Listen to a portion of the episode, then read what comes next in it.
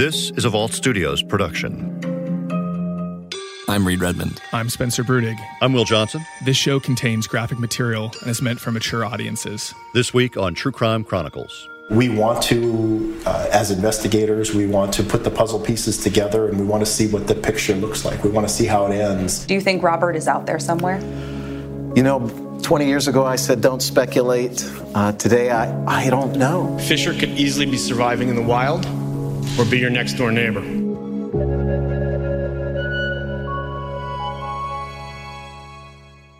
Thirty-nine-year-old Robert Fisher disappeared in April of 2001, leaving in his wake violence, destruction, and confusion. This house is going to be a total loss. A home rigged to explode, a wife shot to death, two kids murdered by having their throats slashed, and an entire community asking why this happened and where Robert could have gone. And when you hear the name Robert Fisher, what goes through your mind? Oh, a lot of trauma.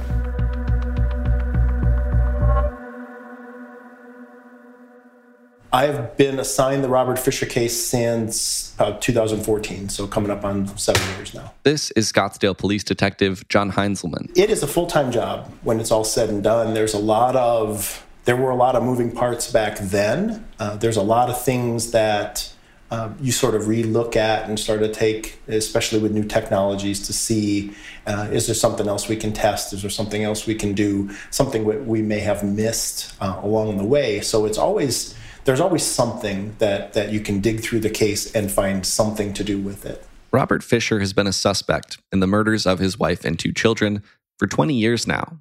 His last known sighting was at an ATM near his home, where police say he took out $280. His wife Mary's Toyota 4Runner, which is in the background of that ATM security footage, was then located 10 days after the explosion, over 100 miles away from Scottsdale, deep in the woods of the Tonto National Forest. The last true piece uh, that we have is the vehicle that we found, that we found it up in northern Arizona on April 20th, 10 days after the discovery of the murder.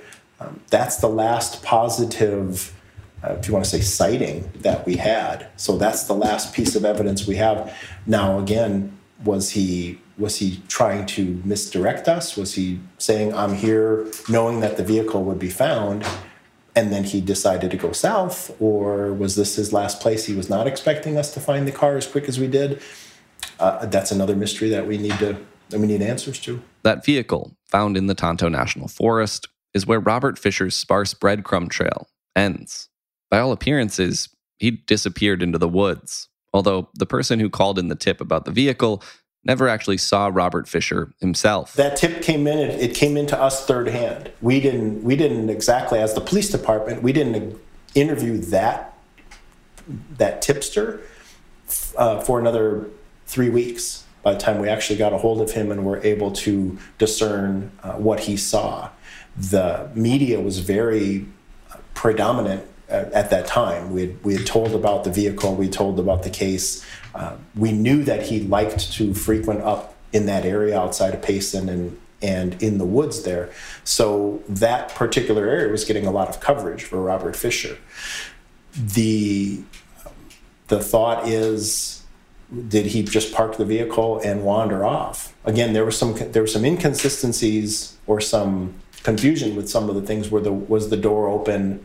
There was uh, first report was the door was open and then in later interview he said no he couldn't he couldn't remember if the door was open. There was a first thought that was reported that said he saw him and then again at the follow-up interview that turned to well i didn't see him. I saw the vehicle and then i saw the dog. The family's vehicle the family's dog but no robert fisher they never actually saw him. KPNX reporter Erica Stapleton. Investigators were well aware that he liked to camp, he liked to hunt.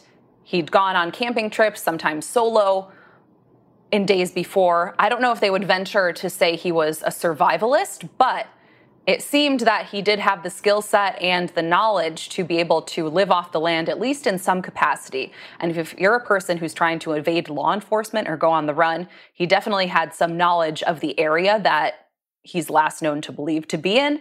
And he definitely had some knowledge of at least the Arizona wilderness. So it's not without, uh, without you know, people back then knew that he was someone that was familiar with Arizona's high country and that he was a person that was an experienced camper, experienced hunter, and was very versed in being in this Arizona terrain. One theory is that this was Robert Fisher's plan to hide out in the forest indefinitely and live off the land. Some even think he could still be out there two decades later. One of the prevailing theories is that that he is he's a survivalist, that he's out there living um, in the woods.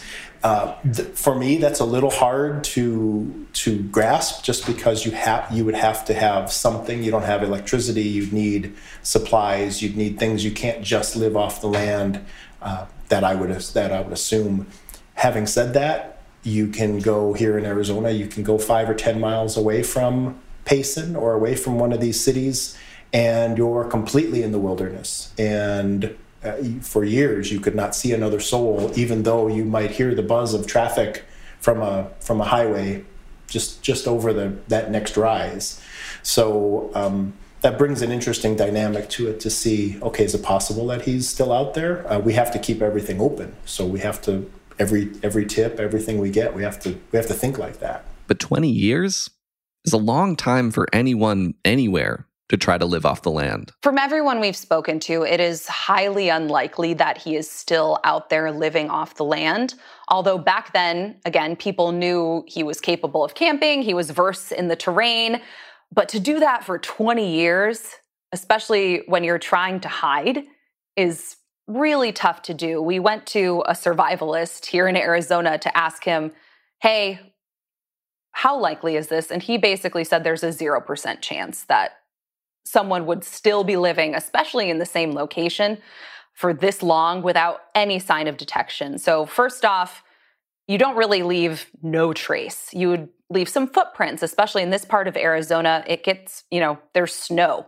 So, it would be very, very uh, on two ends. It would be hard not to leave a trace if there's, especially when it's colder, but it would also be harder to survive just because the elements, it can get, you know, below freezing up there. And if you are a person that, you know, can't necessarily freely walk around and get some resources if you're trying to avoid law enforcement or really anyone, then that's highly unlikely that you would still be out there you would need to make some sort of shelter. You would need to do something for food and the resources up there would just be so limited and it would be really really hard to you know restock and replenish the little that you actually have access to. Another theory involves the tonto national forest's underground caves a vast network of potential hiding places. So the caves were another theory that maybe Robert hid in one of the caves and was able to, you know, escape that way or go through, um, you know, hide in a cave while crews searched and then eventually absconded beyond that. But there's a lot we don't necessarily know about the caves.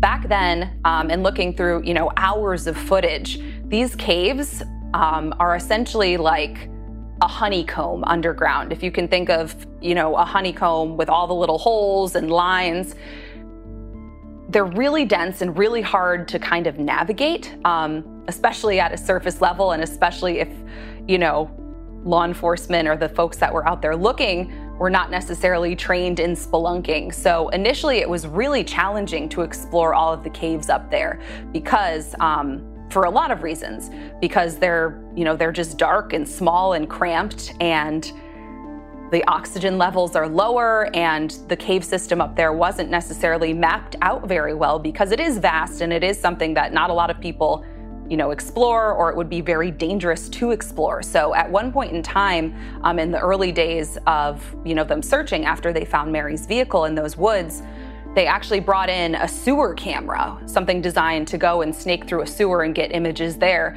They brought that in to search some of the caves. Um, that they had access to in the area. And again, it didn't show any signs of people being inside. The only thing that investigators found were that there were some footprints outside the marking or outside one of the cave entrances that was nearby where the vehicle was. But again, they were never able to confirm if those were Robert Fisher's footprints or whose footprints they were. Um, but they definitely didn't find anyone, at least that they could see, inside that particular cave entrance at that time.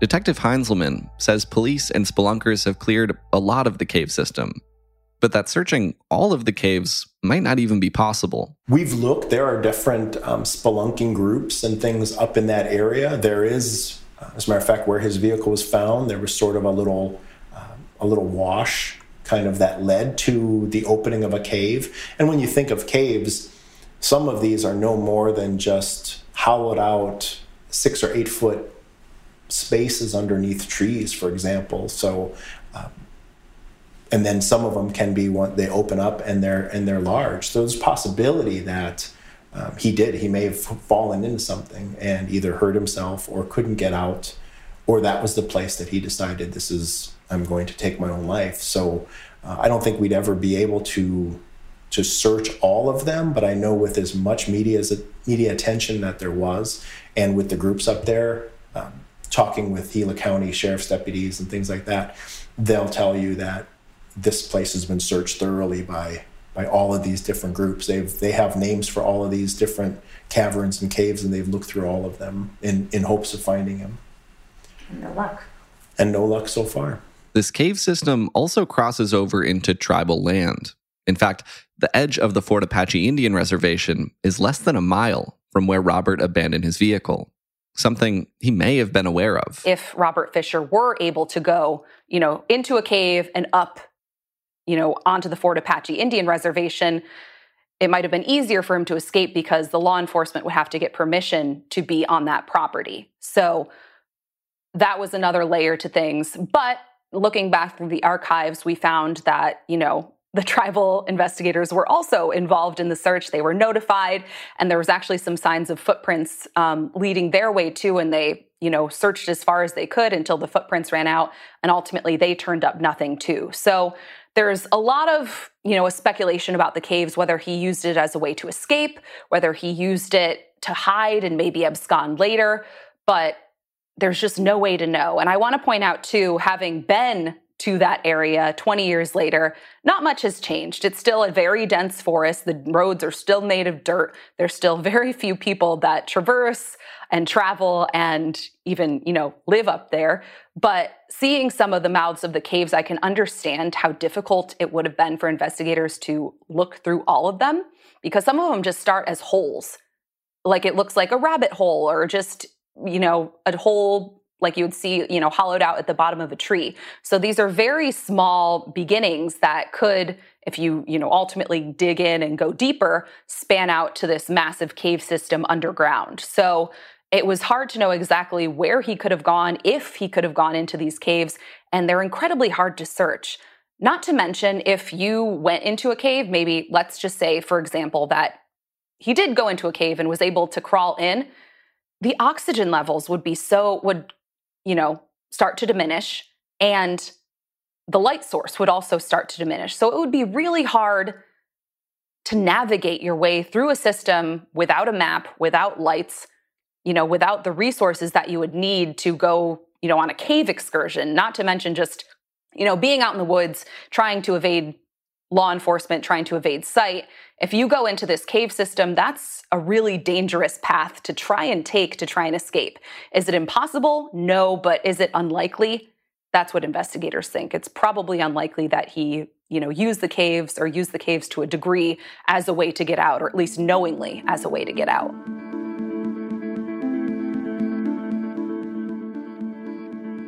Yet another theory is that Fisher didn't leave on foot at all that he had a second mode of transportation lined up. Initially, at the time, some investigators thought that maybe he got a ride out and, you know, eventually left the area.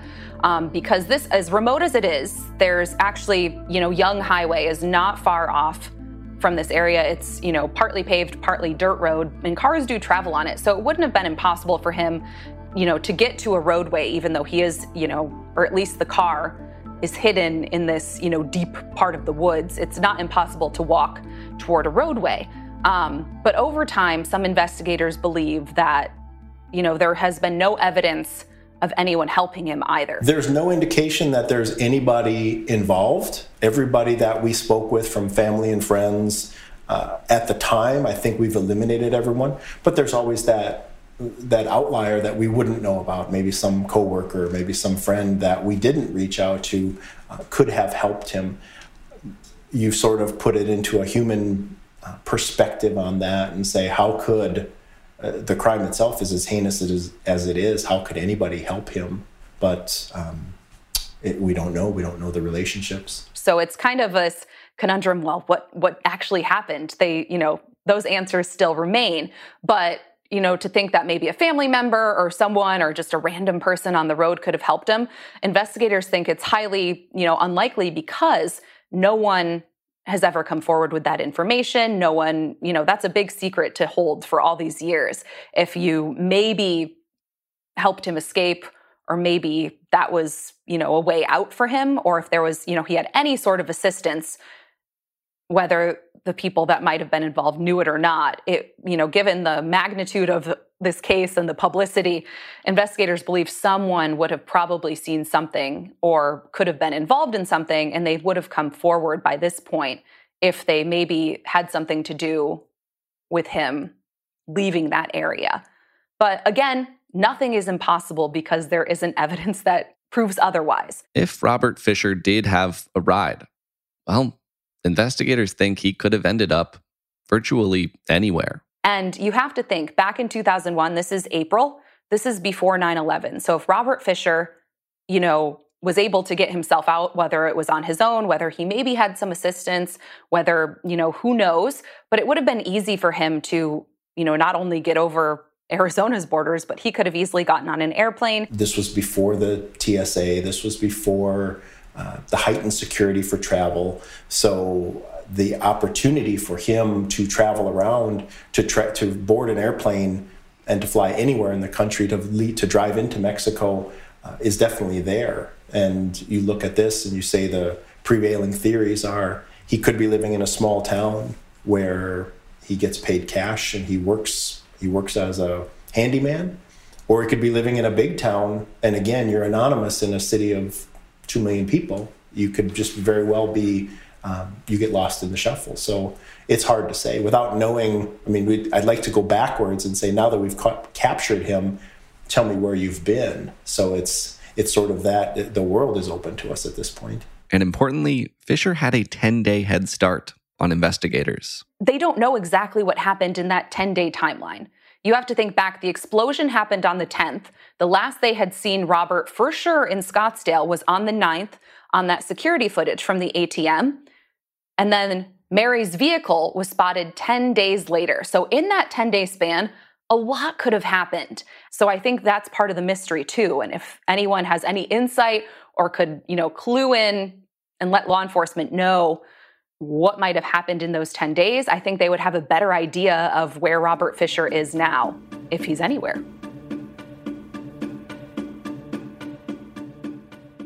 Fisher is an outdoorsman and skilled in hunting and fishing. He is described as controlling, and if in a relationship, will likely be the one making all the decisions. The FBI added Robert Fisher to its top 10 most wanted list in 2002, the year after the explosion, and he's remained on the list since wanted for unlawful flight to avoid prosecution, arson of an occupied structure, and three counts of first degree murder. Fisher could easily be surviving in the wild or be your next door neighbor. He is of average appearance, so we ask the public to focus on the traits and behaviors mentioned to help in locating him. Their wanted flyer notes Fisher is physically fit and is an avid outdoorsman, hunter, and fisherman. He has a noticeable gold crown on his upper left first bicuspid tooth. He may walk with an exaggerated erect posture and his chest pushed out due to a lower back injury. Fisher is known to chew tobacco heavily. He has ties to New Mexico and Florida. Fisher is believed to be in possession of several weapons, including a high powered rifle. So, over time, as you can imagine, a case like this will elicit tons and tons and tons of tips.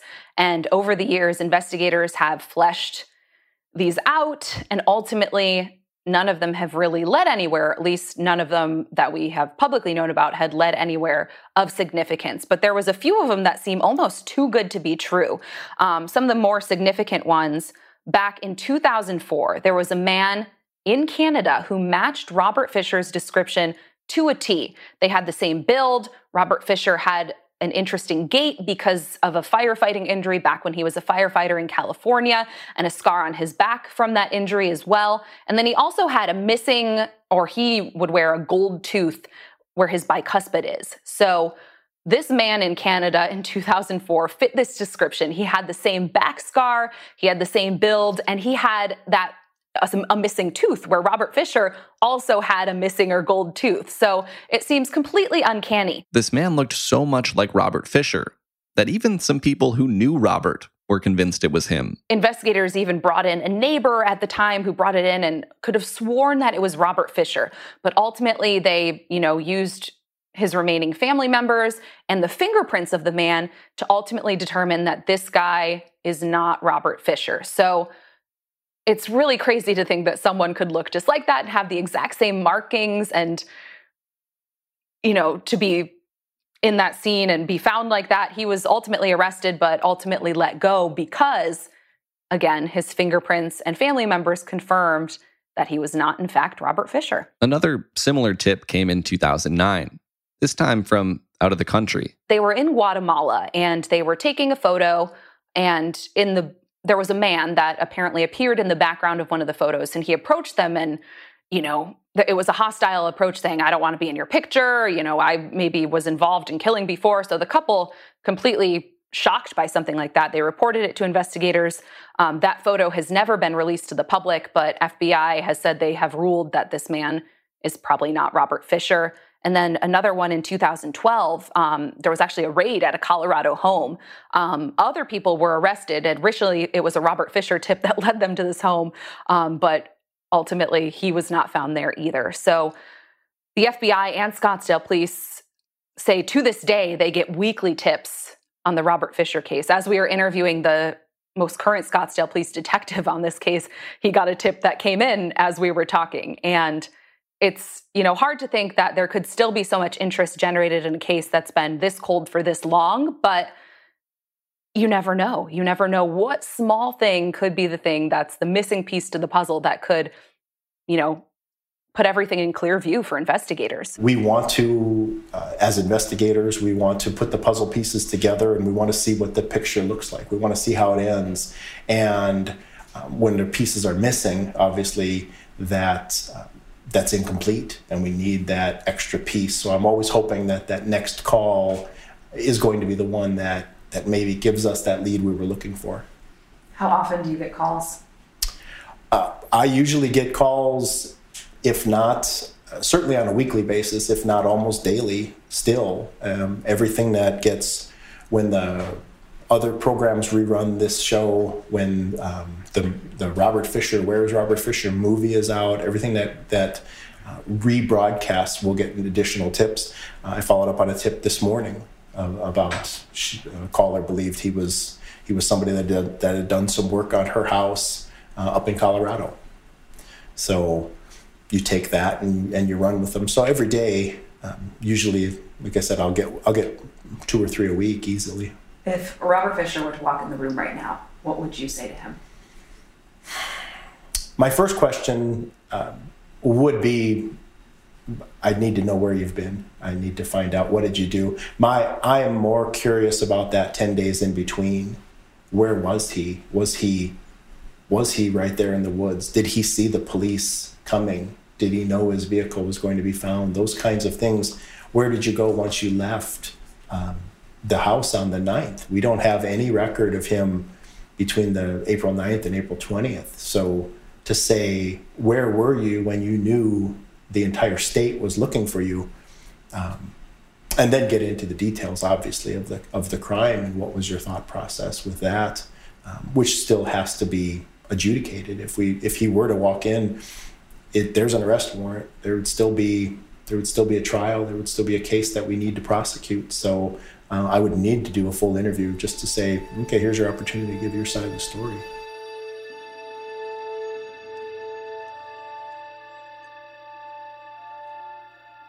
Do you think Robert is out there somewhere?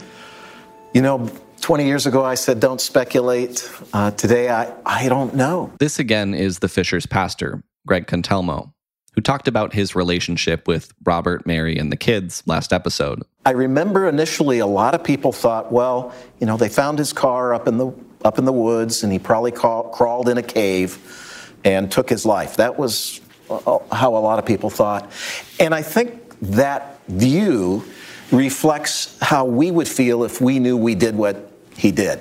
So we, we project our own response. Um, how can a person live with himself having done what he did? I have to ask, how can a person do what he did in the first place? How can you get to that point? And uh, so, is he still alive? I'd be really surprised, but he was uh, he was an outdoor kind of guy. He was uh, an individualist, a survivalist, and uh, I could see him wandering into the woods and going up somewhere where nobody is. I, I don't know. I really have no idea. Well, that's the thing. No one does. Yeah. There's been, you know, what do you hope to see answers in this in your lifetime? Well, you know, I would love to have somebody reveal something and for him to be found and and uh, and, and dealt with uh, appropriately and justice, you know, enacted. But uh, I, I don't know if I'll ever experience that. But I, I, I, would hope so. I hope somebody sees something, or if he is alive, uh, he comes forward. I, I don't know. Uh, there's so many possibilities. What's the biggest question that remains for you? It's probably the. I was, I was going to say why, but that's not the biggest question in my mind.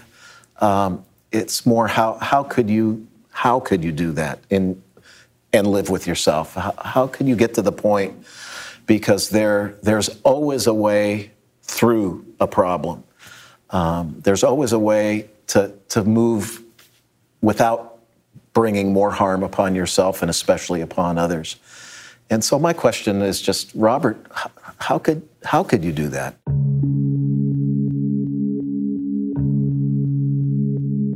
Twenty years after Mary, Brittany, and Bobby Fisher were murdered. After their Scottsdale home burst into flames, Robert Fisher remains the only suspect. And the search for him, the hunt, continues. Investigations sometimes take a long time, even ones that seem impossible. I was living in Boston when Whitey Bulger was apprehended, finally, after 16 years. He was also on the FBI's top 10 most wanted list, like Robert Fisher still is. And it was a tip from, you know, a daytime TV program. Um, someone watching saw it and said, wow, that almost looks like my neighbors here in California. And ultimately, that led investigators to him 16 years later. So no matter how much time passes, you never know what little thing or what person might be seeing something at the right time to make it click and to, you know, call up an investigator and say, hey, I have this, not sure if it'll help, but maybe this is the piece that you're looking for. So even though it might seem a little hopeless and there hasn't been any new clues that have led to anything over the past two decades almost, it's not impossible.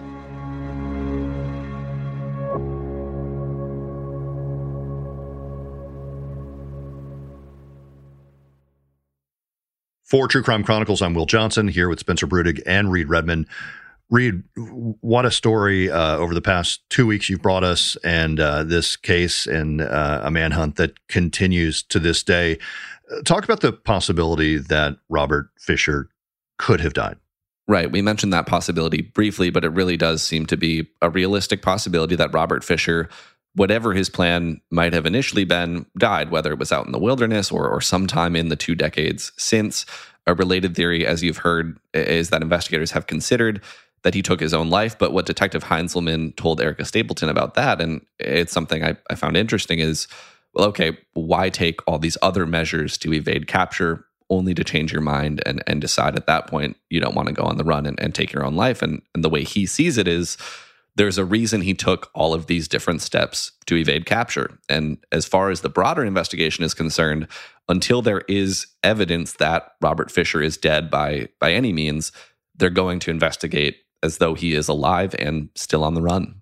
So, Reed, the thing also that sticks out is that uh, Robert really seemed to know what his next steps were, right? I mean, even the idea that he left no electronic trail. Can you talk more about that? Yeah, we talked a lot about the physical trail that Robert left, or the, the limited physical trail that Robert left that kind of ended with his vehicle being found in the woods. But you're right, there wasn't much of an electronic trail either. And granted, this was 2001.